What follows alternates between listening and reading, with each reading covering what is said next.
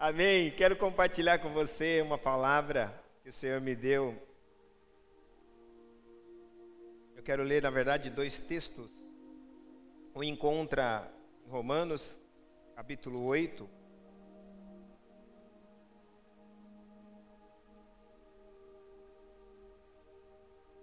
Versículo 14.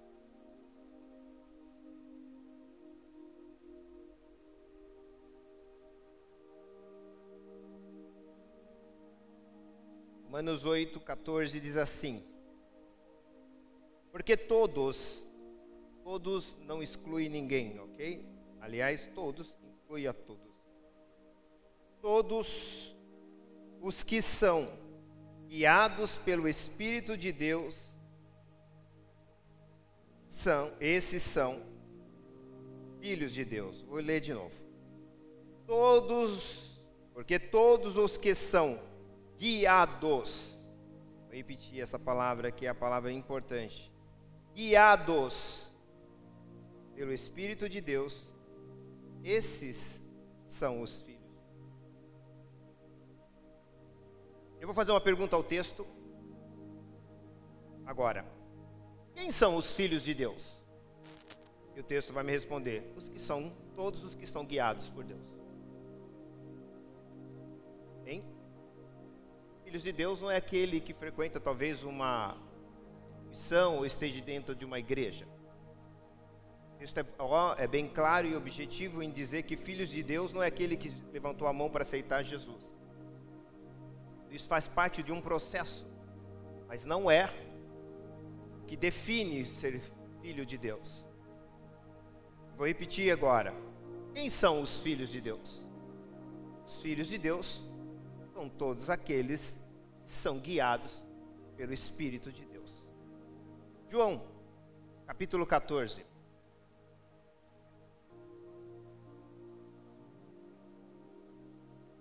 Outro texto para mim muito importante. Se todos são guiados, precisa-se de um caminho. Sim ou não? Ninguém é guiado, tem que haja um caminho. João 14, versículo 6. Disse-lhe Jesus: Eu sou o caminho e a verdade e a vida. Ninguém vem ao Pai senão por mim. Então nós temos alguém que guia e nós temos agora um caminho para ser traçado. Feche seus olhos. Pai, nós te louvamos, te agradecemos em nome de Jesus Cristo, por tudo que o Senhor é, tudo que o Senhor já fez, certamente está fazendo nesta manhã, certamente tenho certeza que fará, enquanto em nós haver um fôlego de vida. Obrigado por tua palavra, obrigado por tudo que já desfrutamos nesta manhã, pelos louvores que podemos entoar a ti, mas nesse momento eu tenho por, por para mim, como um dos momentos mais importantes que fazem parte de um. É onde nós nos assentamos e o Senhor se levanta para falar conosco. E nesta manhã, rogo que não haja nenhuma interferência humana do meu intelecto, da minha vontade, dos meus querer, quereres, que haja simplesmente a vontade soberana do teu Espírito por meio de mim simplesmente seja como essa, caixa, essa caixa acústica, reproduzindo uma voz e não sendo uma voz. Que teu Espírito possa falar aos nossos ouvidos, que a tua palavra não somente fique no nosso intelecto, mas ela desça ao nosso coração. Porque é lá, Senhor, que verdadeiramente devemos guardar a tua palavra. O salmista já dizia isso: escondi a tua palavra no meu coração para não pecar contra ti.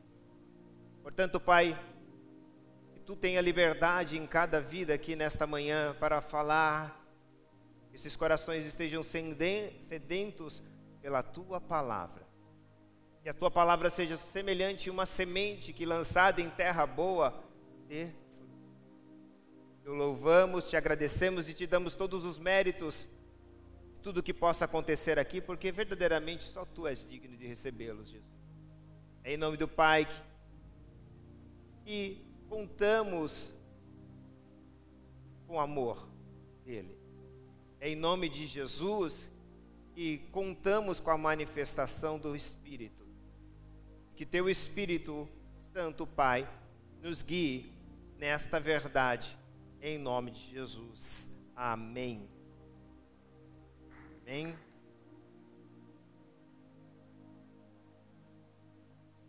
Eu fosse dar um tema para essa mensagem, seria caminho vezes ou versus viagem. A gente confunde muitas, muitas vezes na nossa vida caminho com viagem, as duas coisas são totalmente distintas. E talvez muitas pessoas estejam preocupadas mais com a viagem do que com o caminho. E é necessário fazer essa separação entre caminho e viagem. E caminho é o termo que se refere a uma trajetória física ou figurativa que você percorre ao chegar ao, para chegar a um destino ou alcançar um objetivo. Isso é caminho. Pode ser uma estrada, uma trilha, uma rota ou um mapa. Tudo isso é um plano de ação que eu e você a gente acaba determinando para chegar a um fim. Ok? Logo, viagem já tem um conceito diferente, talvez um conceito até um pouco mais amplo, mas a viagem, ela não, ela não se trata apenas de ato físico, de se mover de um lugar para o um outro, mas também inclui a experiência envolvida do deslocamento. E, para resumir, Viagem.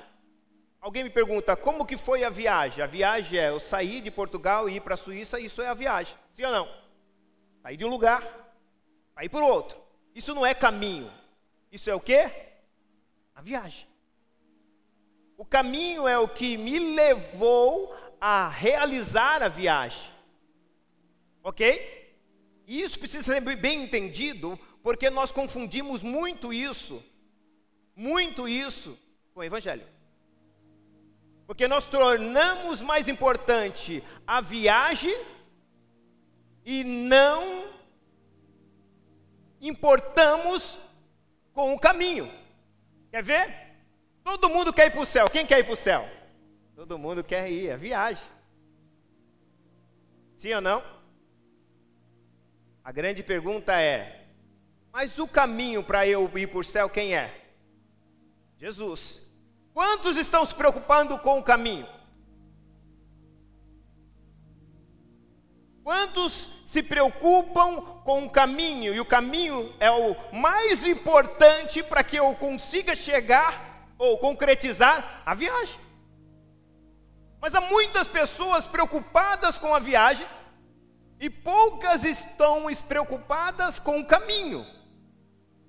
E o que é interessante é que muitas Muitas vezes tendemos a achar que o Espírito Santo, eu acabei de dizer que ele é o que? Nosso guia. Diga, o Espírito Santo é o nosso guia. E se ele é nosso guia, é ele que vai nos guiar neste caminho. Se você ignora o caminho, você também ignora o guia do caminho. Vocês conseguem entender? Está muito alto aí para vocês ou não? Vocês do fundão aí, estão aí? Estão vindo? Então, se muitas vezes eu ignoro o caminho, eu estou ignorando também aquele que é a pessoa que guia eu, ou que me guia no caminho. Consegue entender isso? Porque muitas vezes, como eu ignoro? Porque muitas vezes a gente acha que o Espírito Santo é a nossa companhia de viagem. E não nosso, nosso guia de caminho. Não, o Espírito Santo tá, é minha companhia de viagem, está tá me acompanhando. Não, eu sou sua companhia de viagem. Seus irmãos que estão do teu lado são suas companhias de viagem. Mas o Espírito Santo é o guia para a nossa viagem. E é Ele que vai nos guiar num único caminho. Você acabou de ler aqui agora, não foi eu que estou dizendo, é a Bíblia diz. Jesus diz: Eu sou um caminho. Não. Ele definiu: Eu sou o caminho. E simplificou o singular, único, definido e singular. Eu sou, se ele dissesse, eu sou um caminho indefinido. Há vários caminhos. Quando ele diz eu sou o caminho, ele define isso. E quando ele diz no singular, o único caminho. O Espírito Santo não existe para ele outro caminho pelo qual ele nos queira guiar para que nós possamos chegar à viagem que nos foi proposta, que nos foi dada. Romanos diz isso. Olha só, olha, você acabou de ler comigo, porque todos os que são guiados pelo Espírito Santo, esses são os filhos de Deus. Então, eu entendo que nessa viagem, nesse lugar para onde eu vou, Deus está esperando filhos. Não amigos. Não companheiros. Deus não está esperando pessoas que simpatizaram com o Evangelho. Deus não está esperando pessoas que são generosas, bondosas, tudo isso faz parte, mas não é esse o propósito. O propósito que Deus está esperando são pessoas que deixaram ser guiadas pelo Espírito de Deus. E talvez essa seja mais fácil, mais difícil. Porque nós queremos verdadeiramente fazer essa viagem. Mas difícil para nós é deixar ser guiado pelo caminho. Olha que, que, que que vai dizer, o Espírito de Deus, logicamente, quem está dizendo é Jesus, depois Tomé vai dizer isso, mas olha o que o Espírito de Deus vai nos ensinar. João capítulo 14, no versículo 3, diz assim, ou melhor, vamos ler o 2.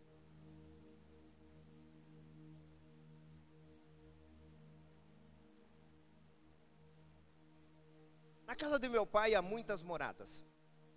Se não fosse assim, não vos teria dito: Vou preparar lugar. E quando eu for, vos preparar lugar, virei outra vez e vos levarei para mim mesmo, para que onde eu estiver, estejais vós também. Mesmo vós sabeis para onde vou e conheceis o caminho. Jesus define viagem e define caminho. Você sabe para onde eu vou. Para onde Jesus ia? Para onde? Para onde?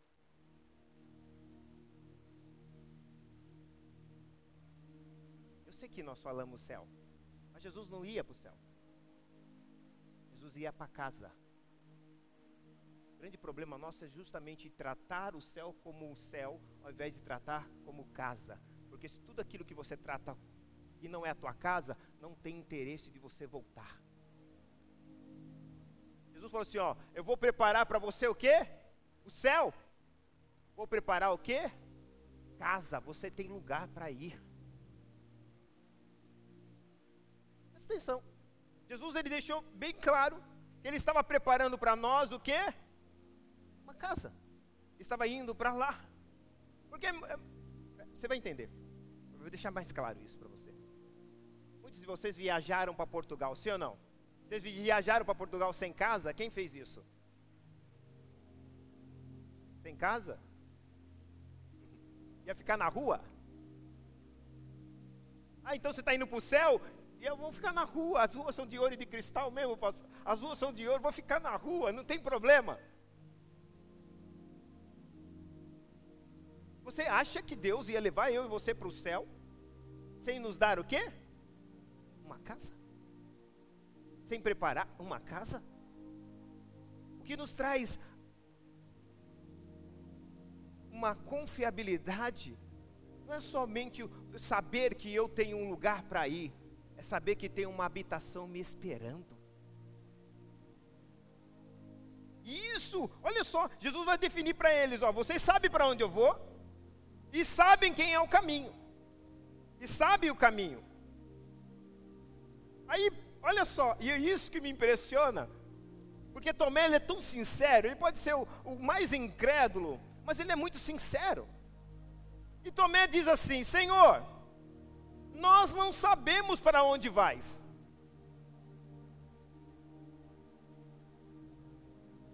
E como podemos saber o caminho? Como ele não, sou, não sabia que para onde Jesus ia? Eles sabiam muito bem para onde Jesus ia. Talvez o que eles não perceberam é que Jesus era o caminho para que eles pudessem também estar lá. E é por isso que Jesus diz, aí Jesus vai dizer isso no versículo 6: Eu sou o caminho, a verdade e a vida, e ninguém vem ao Pai senão por mim. Você presta, presta atenção, Jesus não vai falar para ele a viagem, vai falar somente do. Jesus sabia que eles sabiam a viagem, qual era. O problema é que eles não queriam admitir que eles não sabiam o caminho. Diga comigo assim: o Espírito Santo não é e nunca foi meu companheiro de viagem. Ele é o meu guia do caminho.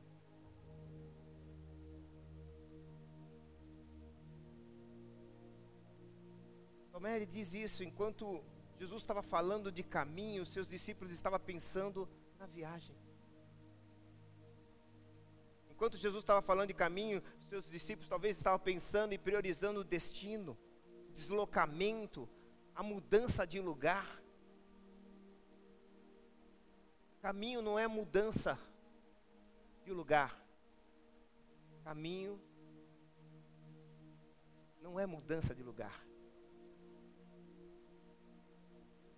Caminho é propósito de transformação.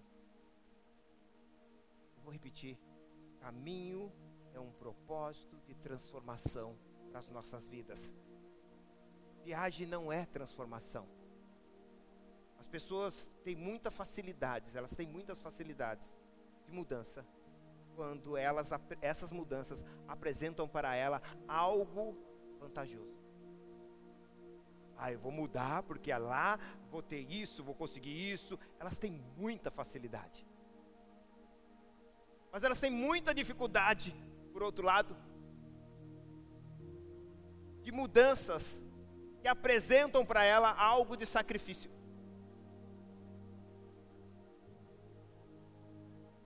E é por isso que mudança é algo controverso. Para alguns é bom, para outros não. Porque muito vai depender do que aquilo pode proporcionar para a pessoa de vantagem. E o que Jesus estava dizendo é a mudança está relacionado à viagem e não caminho. Porque muitos de nós queremos viajar. Não tem nada contra viagem. Acabei de dividir uma viagem. Mas muitos de nós queremos a viagem, mas não queremos o caminho. Porque tudo para nós é a preocupação com a viagem, não preocupado com o caminho. E é no, por meio do caminho que vai haver o quê? A transformação. Repita para mim, comigo. Viagem é importante. Não mais do que o caminho.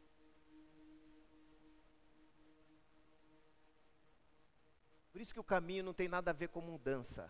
Vou repetir. Eu sei que isso choca nós muitas vezes, mas o caminho não tem nada a ver com mudança.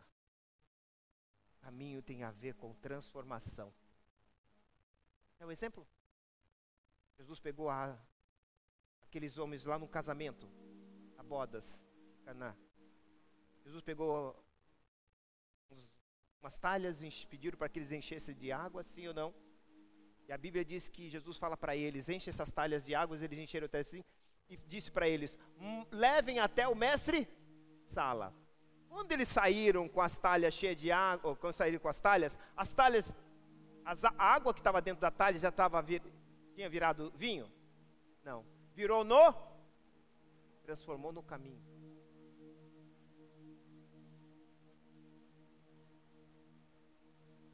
A viagem era sair de onde Jesus estava, chegar ao destino até onde o mestre Saulo estava. Só que a transformação aconteceu no. Eu ignoro Jesus, eu não, eu não sou transformado. É por isso que há muitas pessoas que elas vieram para o Evangelho por causa da viagem. Eu quero ir para o céu.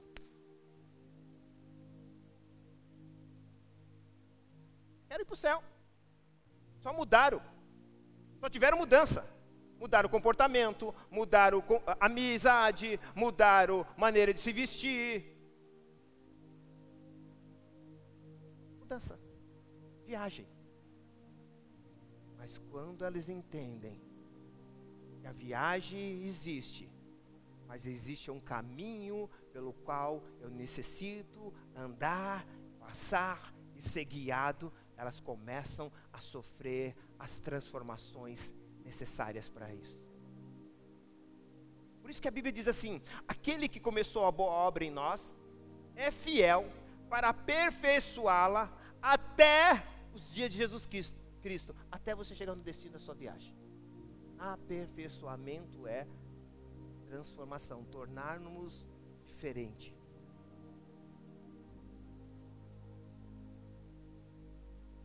Dá outro exemplo. Jesus olha para aqueles dez leprosos, ele chega diante de Jesus e fala para Jesus que queriam ser curados. Jesus fala assim: Vai e mostra-te ao sacerdote, sim ou não? Quando eles saíram de lá, eles estavam curados? E a Bíblia diz que quando eles pelo caminho foram transformados. Talvez a dificuldade de muitos de nós, vocês não, eu de não querer andar no caminho, talvez a gente tenha muita dificuldade de querer ser transformado. A gente está contente com o que a gente, com quem nós somos. Quando nós entramos no caminho, não há como não ser transformado, porque esse é o propósito do caminho, é te levar para o céu transformado. Você não é mais uma criatura, você agora é um filho. E o propósito do Evangelho é te transformar em filho, porque todos quantos são guiados pelo Espírito Santo neste caminho são de Deus. Vocês estão aqui ainda ou não? Agora, outra e última, outra e última transformação. Porque a transformação da água para o vinho, a transformação de uma pele que era leprosa numa pele nova, houve uma transformação, não foi só uma cura, porque poderia haver a cura, mas houve a transformação, porque ele podia não estar tá mais desenvolvendo a lepra, mas a sua pele manchada. Então a transformação da sua pele também houve. Agora houve outra transformação, outra transformação que essa é talvez muito interessante. A Bíblia diz de uma mulher, uma viúva, da cidade de Naim. E ela vem com um filho e com uma multidão e o filho dentro de um caixão. E Jesus encontra ela no meio do caminho. E transformou a história daquela mulher no meio do caminho. Eu podia citar muitos aqui. Mas eu quero te dizer que não há meio de nós sermos transformados se não for por meio do caminho que é Jesus Cristo. Em outras palavras, o que você quer deixar para mim de ensino, pastor? Que não basta desejar de ir para o céu. Eu tenho que desejar estar nesse caminho, deixar ser guiado pelo Espírito Santo. Jesus olha para eles, que Tomé diz assim: Aonde vais? Tem uma hora que eles, Tiago pergunta: Mostra-me o Pai, nos, mostra-nos o Pai. Jesus fala assim: Eu estou tanto tempo com vocês, e, e, e com vocês, e o fato de estar com vocês não transformaram o entendimento de vocês e tampouco a maneira de como vocês enxergam. Não há como estar no caminho e a maneira de como eu enxergar as coisas e perceber as coisas sejam da mesma maneira de quando eu entrei para o Evangelho. Eu não consigo enxergar, não, eu preciso ter uma mudança para que a minha vida possa melhorar. Não, você precisa estar no caminho para que tudo possa se organizar. Porque enquanto você está vivendo mudança, você está procurando ser bem sucedido. A proposta do Evangelho não é que eu seja bem sucedido, a proposta do Evangelho é que eu seja bem resolvido. Quando eu sou bem resolvido, uma pessoa bem resolvida, ela vai se tornar bem sucedida. Não tem nenhum problema quanto a isso. Mas o problema é querer ser bem sucedido sem ser bem resolvido. No Evangelho não tem isso. Porque a proposta do Evangelho é me conduzir para eu ser uma pessoa bem resolvida e independente das situações que eu esteja vivendo, eu estou em paz. Diga comigo. Os discípulos, digam isso bem alto. Os discípulos achavam que Jesus viria mudar as situações, as situações mas Jesus veio transformar as condições.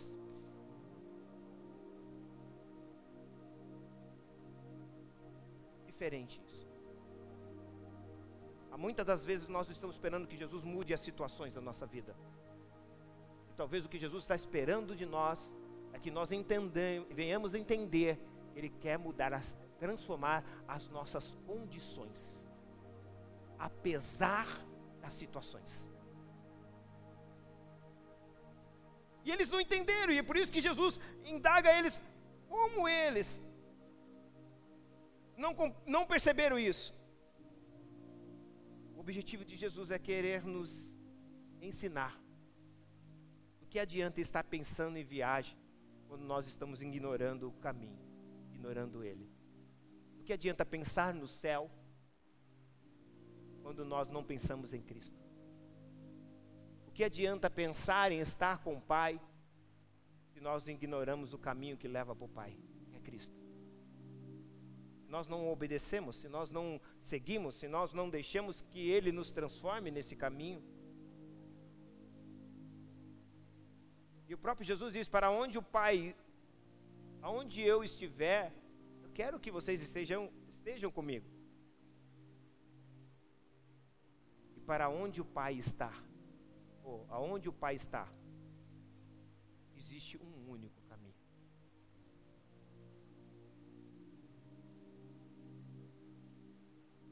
É verdade que eu até concordo isso em partes. Eu já ouvi muito isso. Todos os caminhos levam a Deus, é verdade. Eu concordo. Todos os caminhos levam a Deus porque todo mundo vai se encontrar com ele para ser julgado. Ou não. Mas só um caminho leva ao Pai. O problema é quem, a quem você quer encontrar, Deus ou o Pai. Porque quem encontra o Pai são os filhos. Quando eu entendo isso, fica muito mais fácil eu, eu me deixar ser guiado e me deixar ser levado por Ele. Porque senão nós estamos vivendo religião. É mais uma religião. É mais uma religião que entrou para nós. É mais uma religião que nós estamos frequentando. Sem comprometimento, sem reverência, sem nada. Já pensou que Jesus tratasse-nos como nós nos tratamos Ele? Graças a Deus que Ele não é assim. Obrigado, Jesus. Se ele falasse comigo como eu falo com ele, talvez ia ficar duas semanas sem falar. Se ele chegasse como eu chego,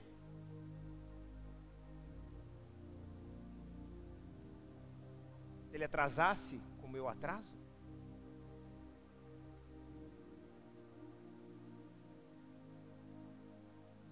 Uma coisa eu aprendi na Suíça, talvez tantas coisas boas que também pude aprender é cinco minutos de atraso é intolerante para um suíço. Isso é uma falta de respeito para um suíço. atraso é uma falta de respeito.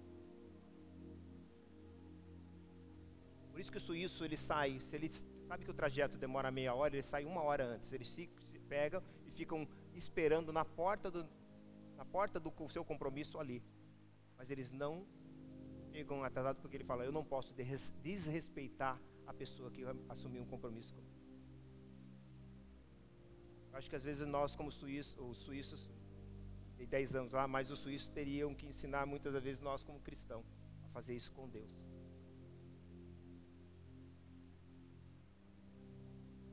Espírito Santo, falei que não ia ficar ninguém aqui. Tem alguém aqui ou não?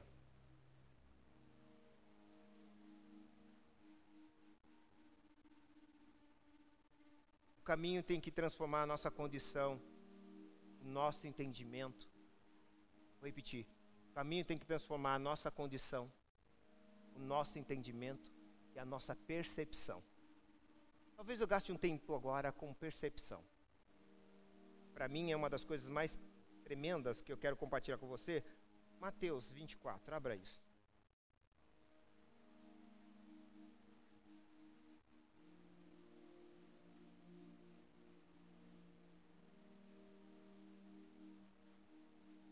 Mateus 24, 37. Ou melhor, 37, isso mesmo. E foi como nos dias de Noé. Assim será também a vinda do Filho do Homem. Preste atenção. Jesus está dizendo que a, de, a vinda do Filho do Homem, a vinda de Cristo, vai ser como nos, nos dias de Noé. E ele vai dizer no versículo 38: Portanto, assim como nos dias anteriores ao dilúvio comiam, bebiam, casavam e davam-se casa, em casamento, até o dia em que Noé entrou na arca, versículo 39, e não perceberam, até que veio o dilúvio e os levou. Assim será também a vinda do filho do homem. Faltou o que para eles?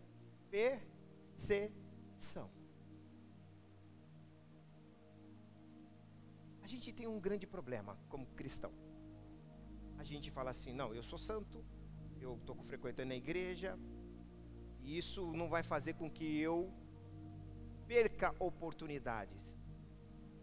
O que faz você não perder oportunidade chama percepção. Duas coisas que são maiores ladrões da percepção. Primeira chama ilusão. Segunda chama distração.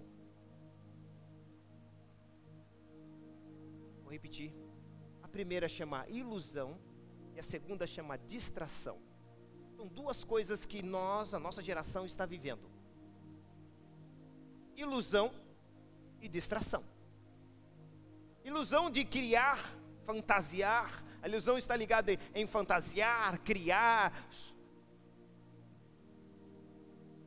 Além disso, de, de imaginar, supos, fazer suposições isso é uma ilusão. A gente acaba vivendo em um mundo de ilusão, ou mesmo criando a, a, a ilusão de que se eu mudar de país, eu não estou dizendo alguma coisa, o Espírito Santo que está ministrando no seu coração, amém? Ok? De repente você está com uma viagem mudada, é, programada, não é isso. Estou dizendo que o Espírito Santo está ministrando ao meu coração. Eu vou mudar de país, vai melhorar a minha vida financeira. Talvez, quando eu estiver tiver isso ou conquistar aquilo, as coisas vão mudar. Isso é tolerável para um ímpio. Isso é legal para um ímpio. Mas isso para um cristão não. Porque a referência um cristão não está na mudança, está no caminho.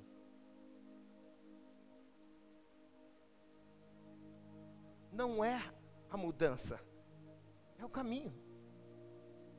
Eu não estou dizendo que Deus não possa te mudar para isso, mas eu estou dizendo para você: se você está mudando por causa da viagem, e não porque o caminho está te levando para esse lugar, você vai se frustrar.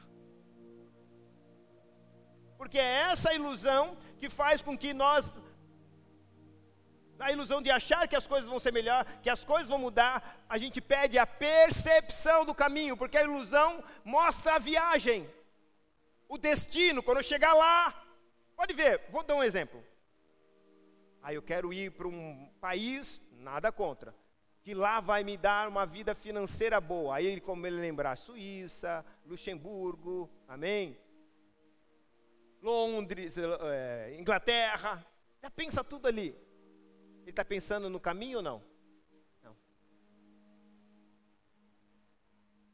A viagem, a mudança. Ele negligencia o caminho. Mas a verdade é, eu posso ir para lá, sim, se eu for guiado no caminho pelo Espírito. Vocês estão aqui ou não? Há muitas pessoas que verdadeiramente as vidas delas estão debaixo disso porque elas não estão percebendo, porque elas estão preocupadas. Sendo iludidas, que acham que sem caminho eu consigo uma boa viagem. Que sem Cristo eu posso alcançar as coisas que verdadeiramente eu tenho projetados. que sem Cristo eu posso ter o céu. É por isso que Cristo, olha só, Cristo é o caminho que me transforma, e o Espírito Santo é o que me guia para me santificar. Nunca viu uma geração como a nossa que nos ensina a pregar sobre o amor de Deus. Você tem que pregar o amor de Deus. Me mostra na Bíblia onde está isso.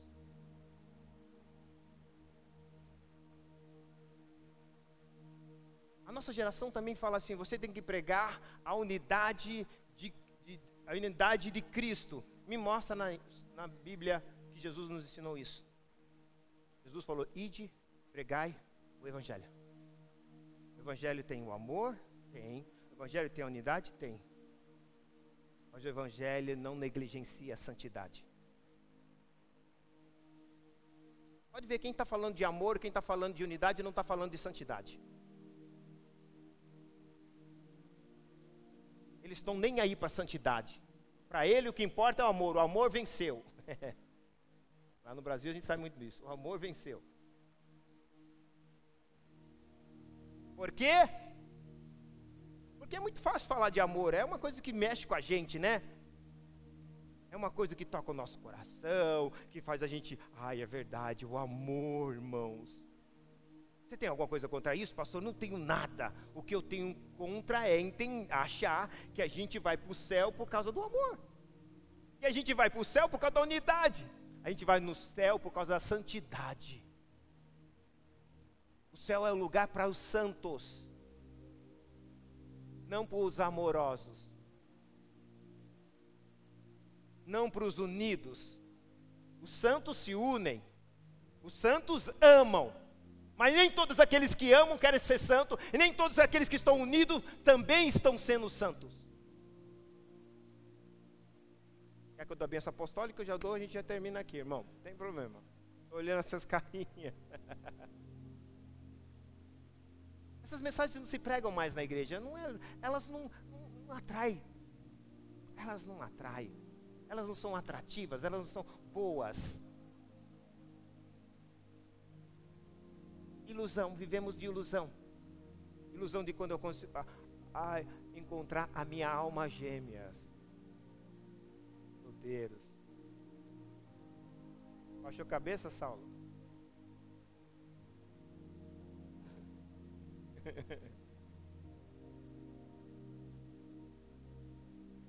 A ilusão que quando eu casar vai resolver tudo. Mas às vezes a gente está perdendo a percepção que Deus tem para nossas vidas, nos preparando, nos transformando, nos transformando para essa pessoa que ele talvez você objetiva no futuro. Mas a gente está preocupado no fim e não no meio. E a outra coisa é distração, e quando fala distração, não tem como falar da nossa era, que é a era que mais está distraída, que é a era do entretenimento, da era digital, e nada contra digital, redes sociais, tem gente que vive disso, ganha disso, faz bom uso disso, glória a Deus por isso. Mas sabemos que essa é a era que nos está nos distraindo. E se tem duas coisas que roubam a percepção é ilusão e distração. Eles comiam, bebiam, casavam e davam-se de casar. Estavam quê? Sonhando, iludidos que o casamento ia ser melhor para eles. Noé, lá na época de Noé. O casamento seria melhor para eles, as festas, distraídos com as festas, distraídos com as coisas, e não perceberam os sinais que iria, Deus iria fazer justiça. Como as pessoas hoje, elas não estão percebendo que a volta de Cristo está perto. Você fala para mim, ai pastor, eu não acredito, eu acho que ainda vai demorar uns 200 anos. E aí eu brinco, mas se você morrer hoje, ele veio para você hoje, voltou para você.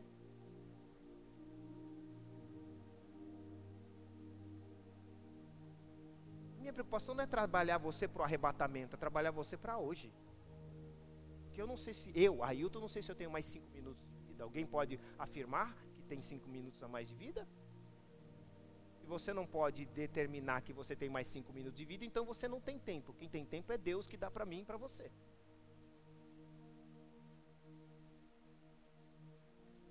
Mas eu, eu compreendo e entendo que nós vivemos os últimos dias da igreja. Tem como colocar Isaías aí? 59, 1. Acho que não vai dar para ver, né? Só os irmãos têm olho biônico aqui, né? Está muito difícil aqui para ver o telão. A gente vai fechar o texto, vai ficar bom. Já estou terminando. Mas diz assim, Isaías 59, 14 e 15.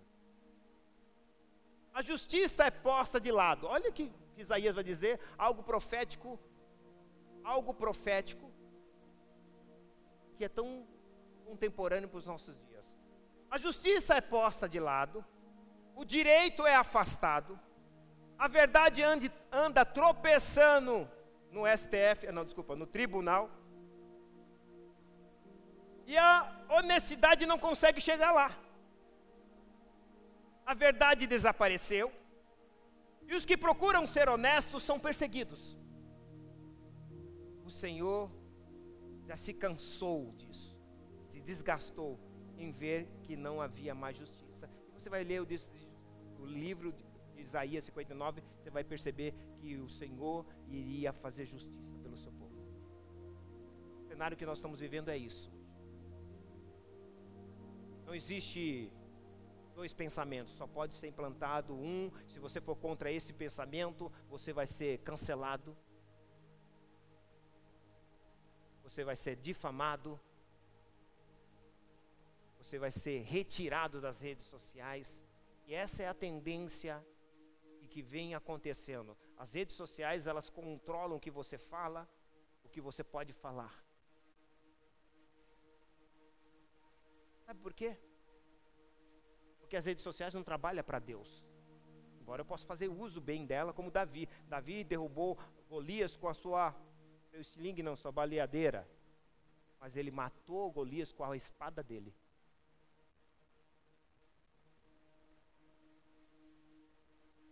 As redes sociais, não só as redes sociais, que hoje têm distraído muitas pessoas, nós muitas vezes gastamos muito tempo nisso, nessa distração, a gente fica desapercebido, porque a gente acha que todos os noticiários vão vir pela mídia. Esquece. A mídia não vai propagar as coisas de Deus. Que vai propagar as coisas de Deus chama Espírito Santo, quando eu leio a palavra de Deus. É Ele. É Ele. É Ele que quando eu leio, Ele me traz a revelação e mostra para mim o que verdadeiramente é a vontade do Pai e qual é o cenário que nós estamos vivendo. É, é por meio do Espírito Santo que nós alcançaremos isso. Mas nós estamos tão ligados a isso que a gente não percebe, perdeu a percepção de saber que é por meio do Espírito Santo que nós saberemos o tempo e o cenário. Pastor, mas a Bíblia diz que ninguém sabe o dia, nem a hora, nem o mês. Verdade. Mas eu sei o período, o tempo. Cenários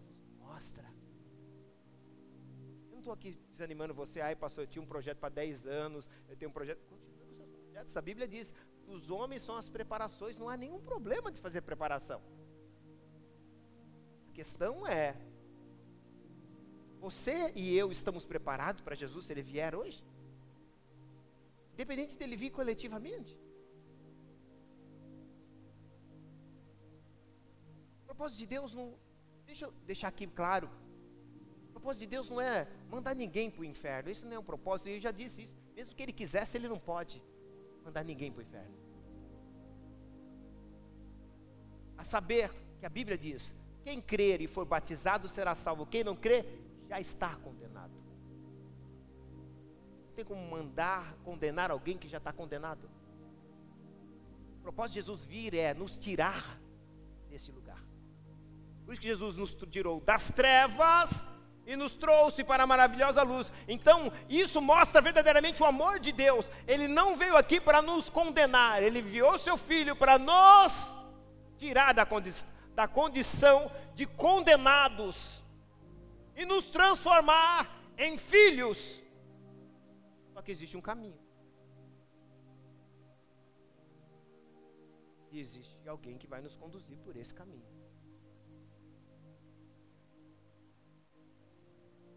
Quero que você feche seus olhos nesse momento.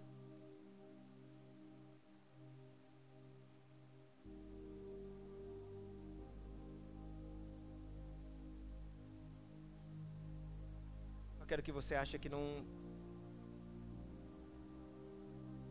que nós não estamos vivendo um cenário difícil.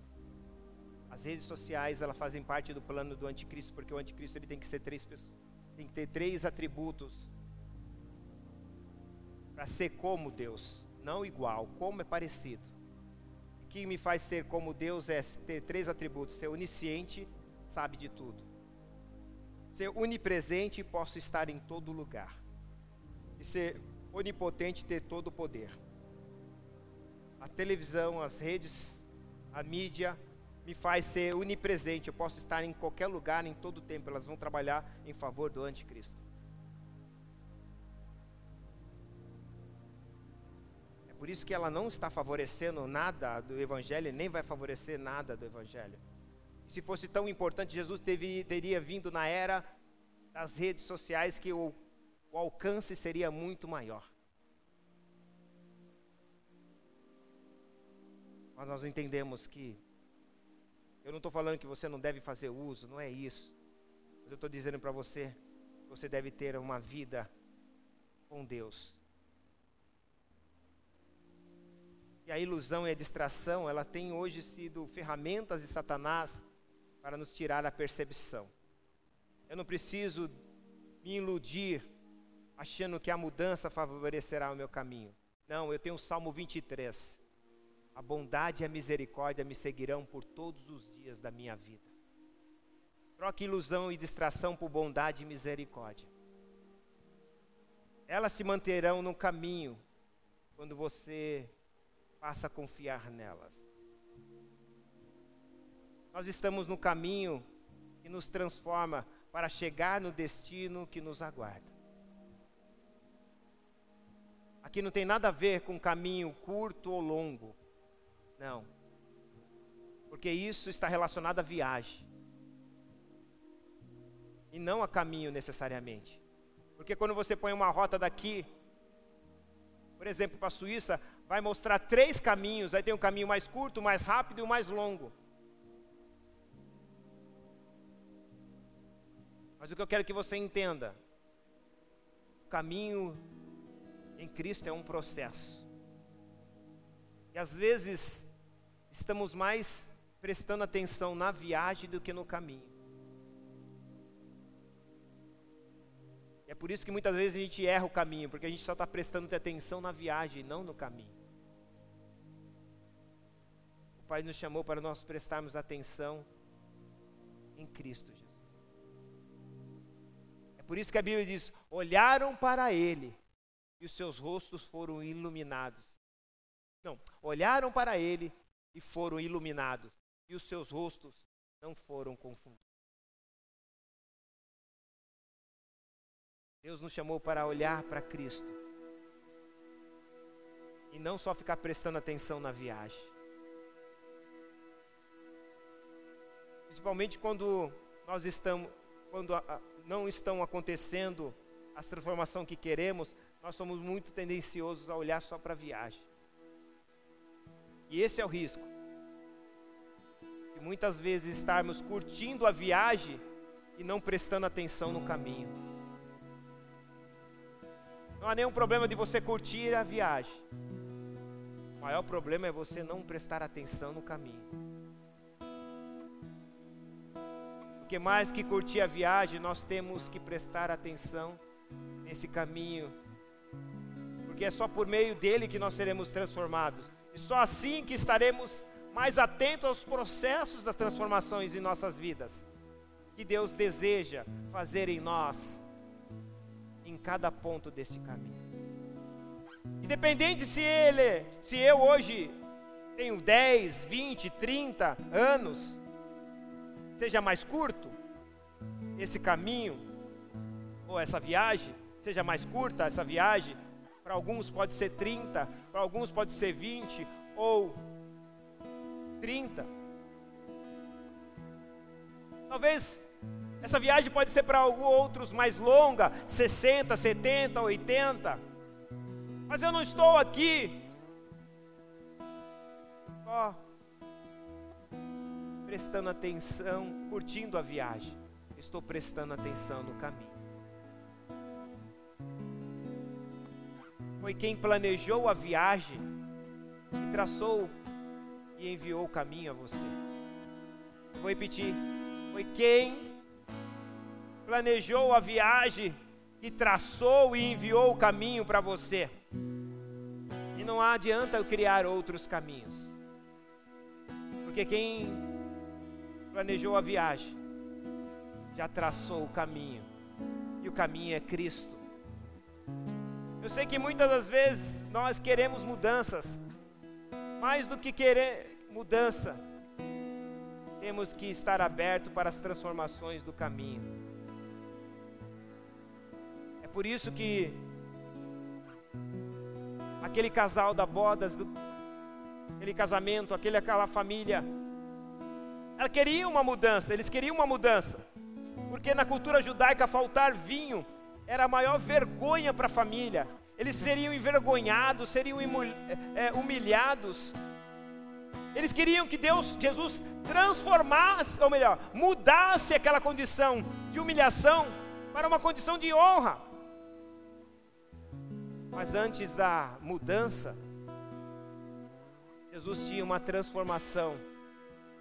E é por isso que não vai haver a mudança sem que antes haja transformação. E aí ele transforma a água em vinho. E quando transforma a água em vinho, e aí mudou o quadro deles. Eu não sei como você está aqui nesta manhã. Talvez você precise de algumas mudanças na sua vida, mas Deus está falando: eu irei fazer essas mudanças em sua vida, mas aguarde o processo da transformação, deixe esse processo de transformação acontecer em você. E talvez seja como nesse casamento, ele pediu as talhas, e as talhas era a tradição do judeu, talvez Deus está pedindo as suas tradições. Nesta manhã, para que haja transformação. Ele poderia ter multiplicado ou transformado o vinho nos mesmos recipientes que eles estavam servindo. Mas Jesus falou: não, me traz as talhas. E as talhas, segundo Marcos capítulo 7, diz que era a tradição dos judeus. Talvez Deus precisa que você coloque e disponibilize as suas tradições para que ele possa transformar. Ele usou uma substância simples, água, para transformar em vinho. Talvez você queira uma grande transformação e Deus está falando: eu quero começar pelas coisas simples da sua vida.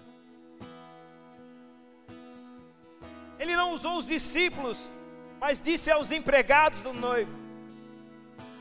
Talvez você está esperando que algo aconteça a partir de alguém daqui da igreja, e Deus está falando, não, vai ser de alguém de lá de fora que vai fazer algo.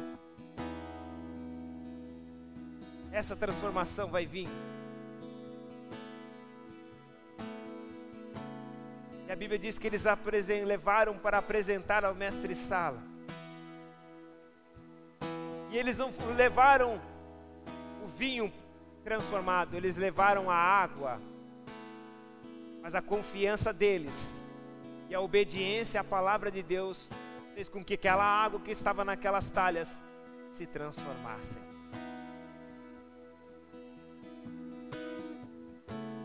O que Jesus quer nos propor hoje não é que nós aceitemos, que nós tenhamos aceitado Ele, o intuito de ir para o céu, que é a viagem.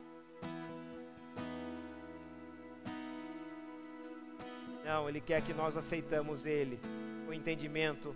Existe um caminho a ser traçado.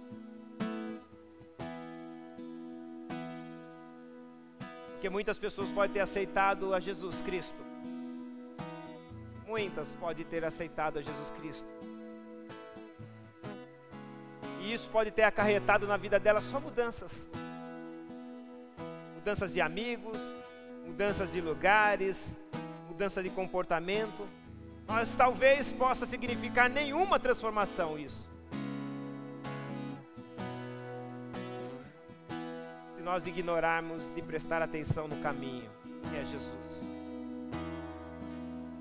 Principalmente se nós fizermos do Espírito Santo uma companhia de viagem ao invés de um guia do caminho.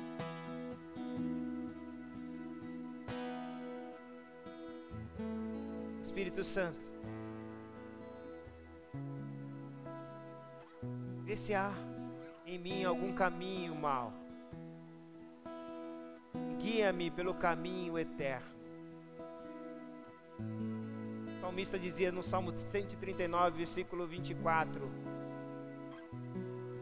Vê se há em mim algum caminho mal. Ele não diz alguma viagem errada. Ele diz: Vê se há em mim algum caminho mal. Guia-me pelo caminho eterno. Talvez você tenha o teu próprio caminho. Mas eu tenho um salmo para te dizer, que é o Salmo 37, versículo 5, que diz assim: Entrega o teu caminho ao Senhor. Confia nele e tudo ele fará. Não é pelo teu caminho que ele vai fazer todas as coisas. É pelo caminho dele. Por isso que ele diz: entrega o teu caminho para você receber o dele.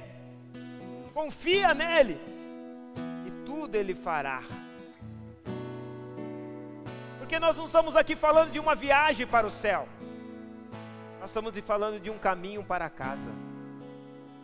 Eu vou repetir. Nós estamos aqui tratando de uma viagem para o céu, nós estamos falando de um caminho para casa.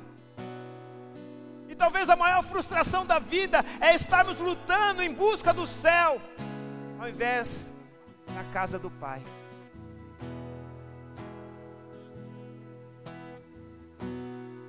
E não é, e nunca foi o projeto de Deus que o povo esteja no céu de Deus mas na casa do Pai. O céu é como se fosse o lugar, a casa é a moradia. Deus tem uma moradia para você e para mim. E é por isso que ele diz: Na casa do meu pai há muitas moradas. Vamos adorar ao Senhor. Talvez você esteja aqui nesse momento. Eu quero que você feche seus olhos, cubra a tua face agora. Se você ainda não entregou a sua vida para Jesus, Jesus tem uma viagem para você. Uma viagem onde naquele lugar não tem choro mais, não tem lágrimas, não tem dor, não há mais morte a vida é que reina. Não há mais tristeza, porque a alegria reina. E Ele mandou para que eu e você chegássemos nesse lugar, o seu único caminho, Jesus Cristo. E se você quer ir para esse lugar, você precisa aceitar esse caminho. Eu quero aqui propor para você, esse caminho está disponível para a sua vida. Se você ainda não aceitou Jesus como seu Senhor e Salvador, e deseja que Ele seja o teu caminho que te leva não para o céu, mas para a casa do Pai, eu quero te convidar que você levante a tua mão no teu lugar onde você está, aceitando Ele como seu Senhor e Salvador da sua vida. Se você está nos assistindo, isso serve para você também. Que você faça essa oração comigo. Senhor Jesus. Senhor Jesus. Eu entrego. Eu entrego. Não somente a minha vida. Não somente a minha vida. Mas os meus caminhos. Mas os meus caminhos. Para receber. Para receber. A sua vida. A sua vida. E o seu único caminho. E o seu único caminho. Eu quero. Eu quero embarcar nessa viagem. Embarcar nessa viagem. Eu quero estar contigo. Eu quero estar contigo. Não somente no céu. Não somente no céu. Mas na casa. Mas na casa. Daquele. Daquele. Que a partir de agora. a partir de agora. Posso chamar de pai. Posso chamar de pai. Eu quero estar na tua casa, Senhor. Eu quero estar na tua casa, Senhor. Eu quero estar contigo. Eu quero estar contigo. Por isso eu entrego. Por isso eu entrego. Tudo em tuas mãos. Tudo em tuas mãos. Quebro todos os vínculos. Quebro todos os vínculos. Com os deuses estranhos. Com deuses estranhos. Renuncio, renuncio com todos os pactos que fiz, com todos os pactos que fiz, e aceito a Jesus Cristo, e aceito a Jesus Cristo, o meu único, o meu único e suficiente Salvador, suficiente Salvador da minha vida, da minha vida. Escreve meu nome, escreve o meu nome no livro da vida, no livro da vida, em nome de Jesus, em nome de Jesus. Amém, amém. Pai, nós te agradecemos pelas vidas. Agradecemos porque tu és um Deus de amor e de graça. E o Senhor demonstrou a tua graça, o teu amor, mostrando que há sim, Senhor, muito amor envolvido nisso. Amor que o Senhor foi capaz de entregar o teu único filho por alguém que ainda não havia te aceitado. Supostamente poderia te aceitar. E isso demonstra o teu amor. Entregar alguém que ama por alguém que nunca lhe amou. Ou não amava. Perdoa, Senhor, se nós muitas das vezes nos estávamos preocupados mais com a viagem curtindo a viagem e não prestando atenção no caminho. Quantas vezes Jesus nos chamou para orar de madrugada, nos chamou para tirar um tempo de oração, nos envolvermos em atividades, mas nós estamos prestando muita atenção só na viagem. Quando não nas viagens nossas, pessoais, curtindo as nossas viagens seculares, não tem nada de errado, mas deixando de prestar atenção no caminho. Porque às vezes nessas viagens, o Senhor tinha para que nós pudéssemos compartilhar o caminho com as pessoas que nós encontrássemos nessas viagens nossas pessoais. Mas nós estamos tão tanto curtindo a viagem que nós tivemos tempo de prestar atenção no caminho. Nos perdoa, Pai.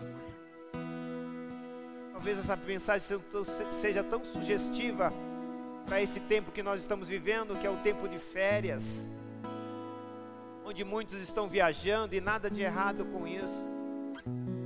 Mas nós temos uma viagem maior, melhor e eterna casa do Pai. E nós queremos nesse caminho, Senhor, obedecer e deixar ser guiado pelo Teu Santo Espírito. Nos ajude nessa caminhada. É o que eu te peço, em nome de Jesus. Vamos adorar o Senhor, fique de pé no teu lugar. Nós vamos para a ceia já. Não se turbe o vosso coração, crede em Deus e também. Adore Ele antes. Na casa de meu pai há muitas moradas. Há muitas, há muitas. Se não fosse assim.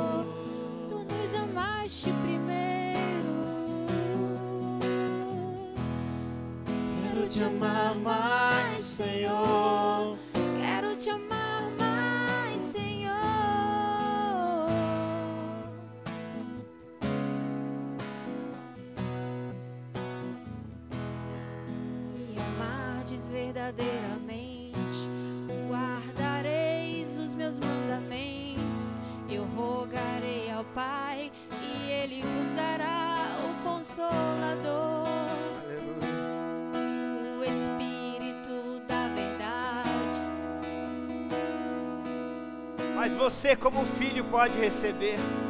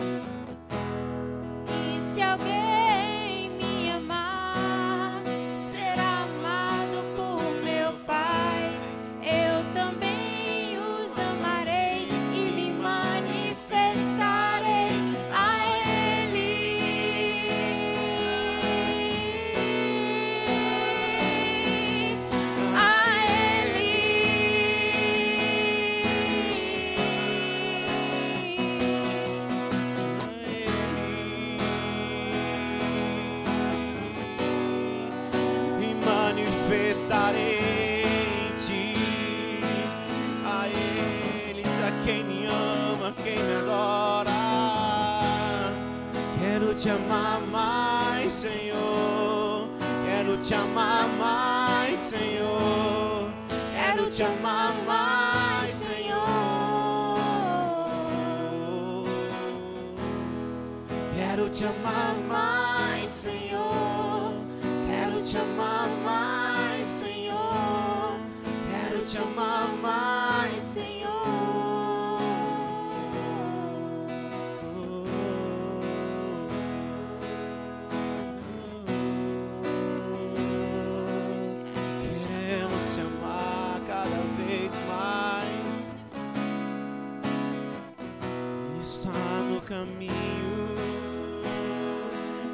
permanecer Obrigado, Jesus. no caminho, Senhor.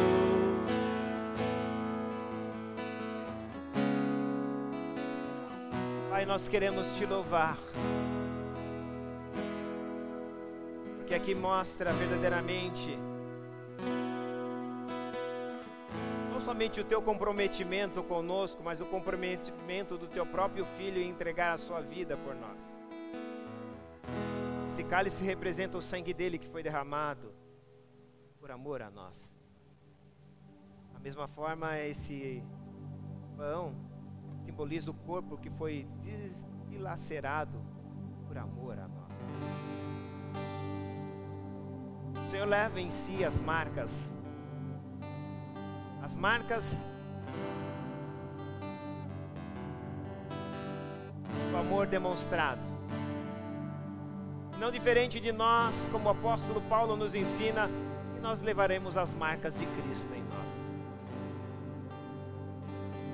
não só as marcas desfavoráveis, mas as marcas como ser um filho, as marcas que Cristo deixou de ser uma pessoa relevante por onde passa, uma pessoa que todo mundo deseja. E talvez alguém possa dizer: não, é difícil que as pessoas não querem Jesus. Mas quem não quer um pai como Jesus foi? Quem não quer um filho como Jesus foi? Quem não quer um marido como Jesus? Uma esposa como Jesus? Um genro, uma nora, um sogro, uma sogra como Jesus? Quem não quer um funcionário como Jesus? quem não quer um patrão como Jesus. Meu exemplo em tudo e em todos.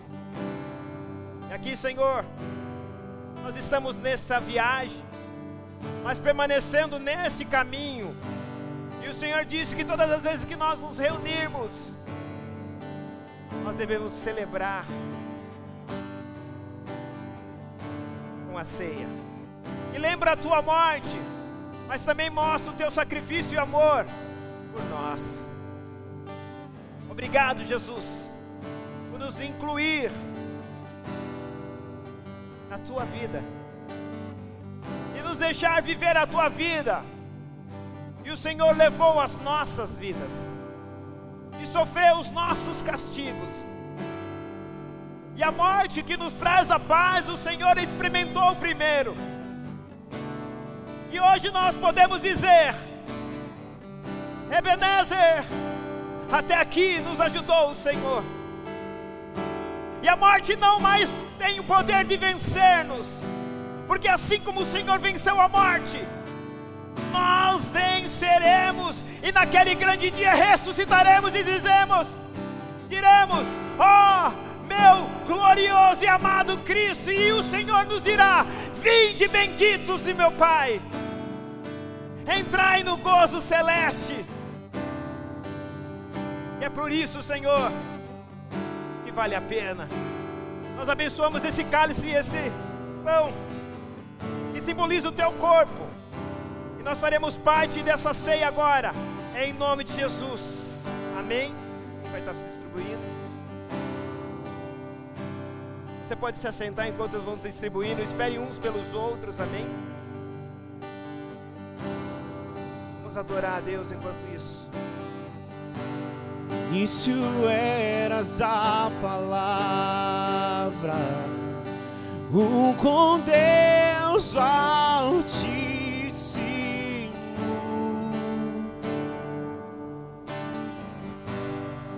Mistério de tua glória,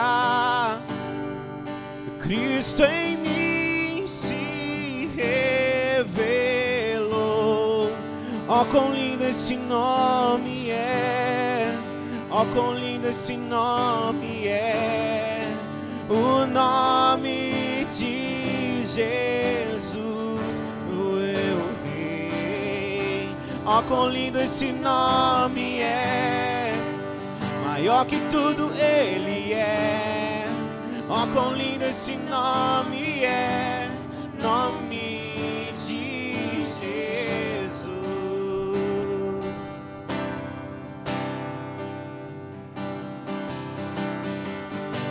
Deixou o céu para buscar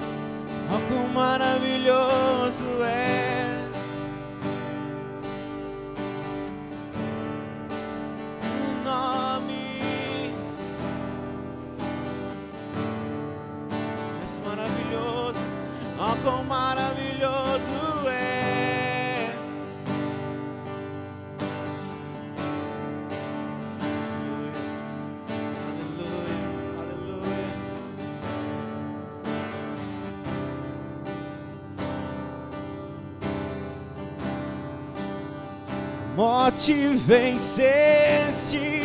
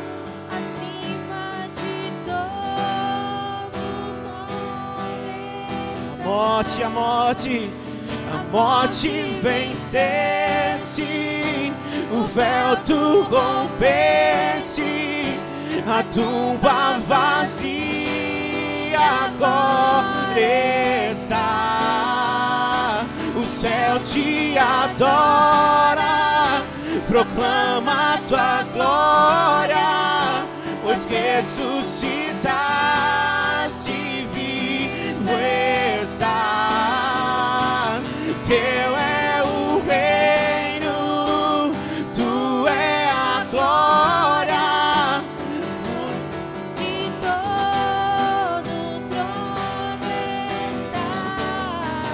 Poderoso esse nome é. Poderoso esse nome é o nome de Jesus, meu Rei. Poderoso esse nome é. Maior que tudo Ele é. Poderoso esse nome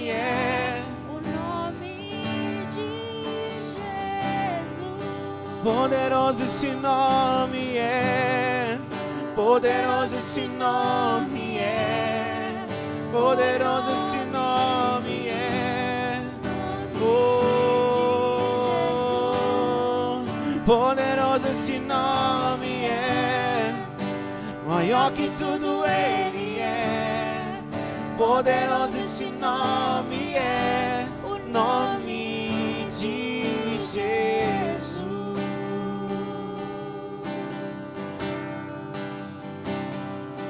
Quem é aquele que vem saltando sobre os montes? Quem é aquele que tem os olhos como chamas de fogo? Quem é aquele? Oh, sobre a morte, Jesus. Aleluia. Declare. Quem é aquele que vem saltando sobre os montes? Vem saltando sobre os E montes. quem é aquele que tem os olhos como chamas de fogo? Quem é aquele que triunfou sobre a morte? Jesus, ele triunfou. Quem é aquele que vem saltando sobre os montes? Quem é aquele que tem os olhos como chamas de fogo? Quem é aquele que triunfou sobre a morte? Jesus. Obrigado, Jesus. Poderoso esse nome é. Poderoso esse nome Seu é. nome está acima de todo nome. É por isso que em Atos diz: em nenhum outro há salvação. Porque debaixo do céu, da terra, nenhum outro nome dado entre os homens pelo qual nos importa que sejamos salvos. É no teu nome, Senhor. Teremos as vitórias. Mateus 26, capítulo 26, versículo 26 também diz: Enquanto comiam, Jesus tomou o pão e, abençoando-o, partiu e deu aos seus discípulos e disse: Tomai, comei, este é o meu corpo, pode comer.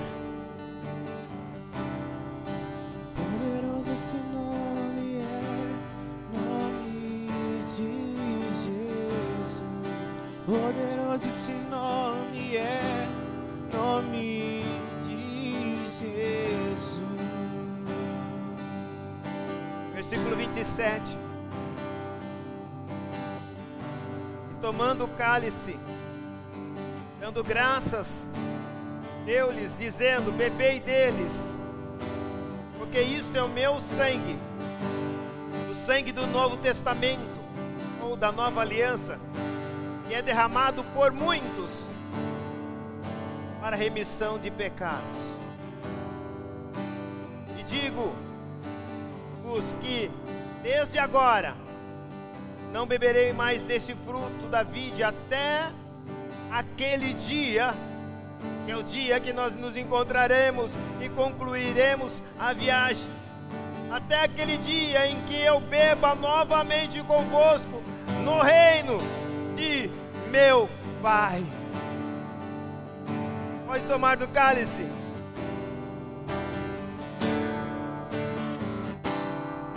Aleluia! A morte venceste, o véu tu rompeste, a tumba vazia agora está. Céu te adora, proclama tua glória, pois ressuscitaste vivo estás. Declare. És invencível, inigualável, hoje pra sempre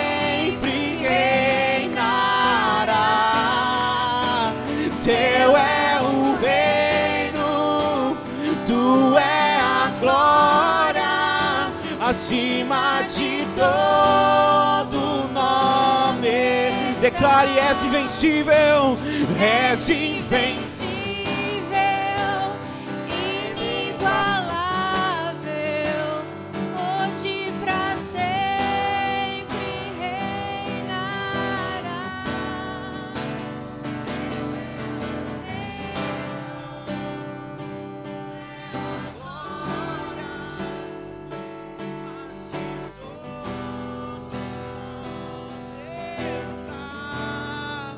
Poderoso esse nome é, poderoso esse nome é, o nome de Jesus, meu Rei. Poderoso esse nome é, maior que tudo Ele é. Poderoso esse nome é, nome de Jesus. Poderoso esse nome é, nome de Jesus. Aleluia. Poderoso esse nome é, nome de Jesus. Aplauda Ele. Aleluia. Obrigado, Santo Espírito. Aleluia. Louvado seja o nome de Jesus. Amém. Só uma coisa antes de ir embora.